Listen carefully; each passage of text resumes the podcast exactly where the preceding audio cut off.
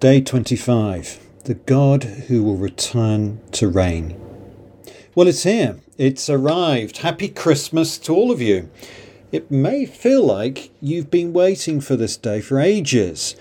Perhaps you've been opening doors on your Advent calendar, or maybe it's crept up on you and taken you by surprise. All of a sudden, it's here, and you'd forgotten to buy that present. We've all had rather a lot of waiting this year, haven't we? Probably more than we would have liked. Queuing outside supermarkets, waiting for parcels to arrive because we couldn't go out and buy things for ourselves. Counting off the days until quarantine ends or the hours until test results. Endlessly waiting for it to be safe and for Leicester's restrictions to be limited. Most of us don't like waiting. We don't like the uncertainty. We want to know what's going to happen and when. We get impatient. We give up. Why is it so hard? Well, maybe because it reminds us that we don't control the things that happen to us as much as we like to think we do. We're much less powerful, much more fragile than we realise. Waiting is hard. And yet, strangely, the Bible is a story about waiting from its beginning to its end. Not waiting for a thing, but waiting for a person. At the beginning of the Bible, just after everything's gone wrong, we're given the briefest glimpse of a promise of one who will come to rescue, to crush evil under his heel. But who is he? And when will he come and do this? As we read through the Bible, there are many rescuers, many potential crushers of evil. And we wonder each time, is this the one? But they all crash and burn.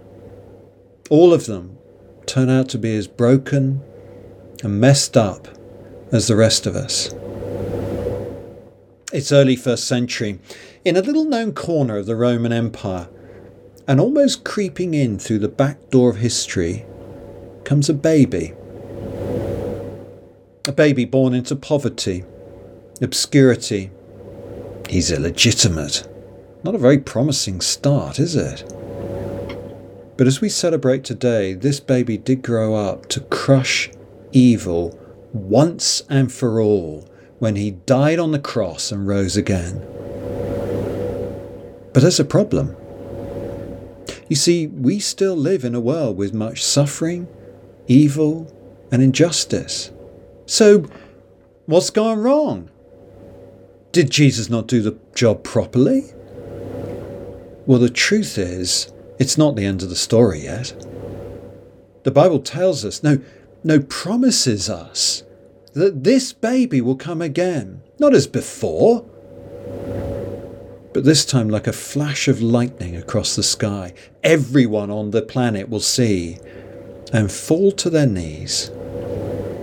He will come again, but this time in power, as the King of Kings and the Lord of Lords, and he will wrap up history, and finally he will bring an end to all evil. He will bring justice, and he will right all wrong.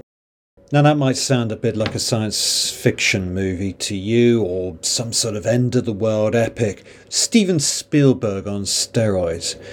And yet the one who promised it has been right about everything else. Jesus says he will return just as surely as the sun rises and sets. Actually, more surely than that. So as we celebrate this Christmas, don't dismiss this as fantasy. Whatever today holds for us, let's look forward to the return of our mighty, glorious warrior king who has loved us forever and who will heal, restore, and finally bring us to himself. We don't know when, but let's wait eagerly and expectantly as we echo the prayer at the end of the Bible, "Come, Lord Jesus, come." Philippians chapter 2, verses 9 to 11. Therefore God exalted him to the highest place and gave him the name that is above every name, that at the name of Jesus every knee should bow, in heaven and on earth and under the earth, and every tongue acknowledge that Jesus Christ is Lord, to the glory of God the Father.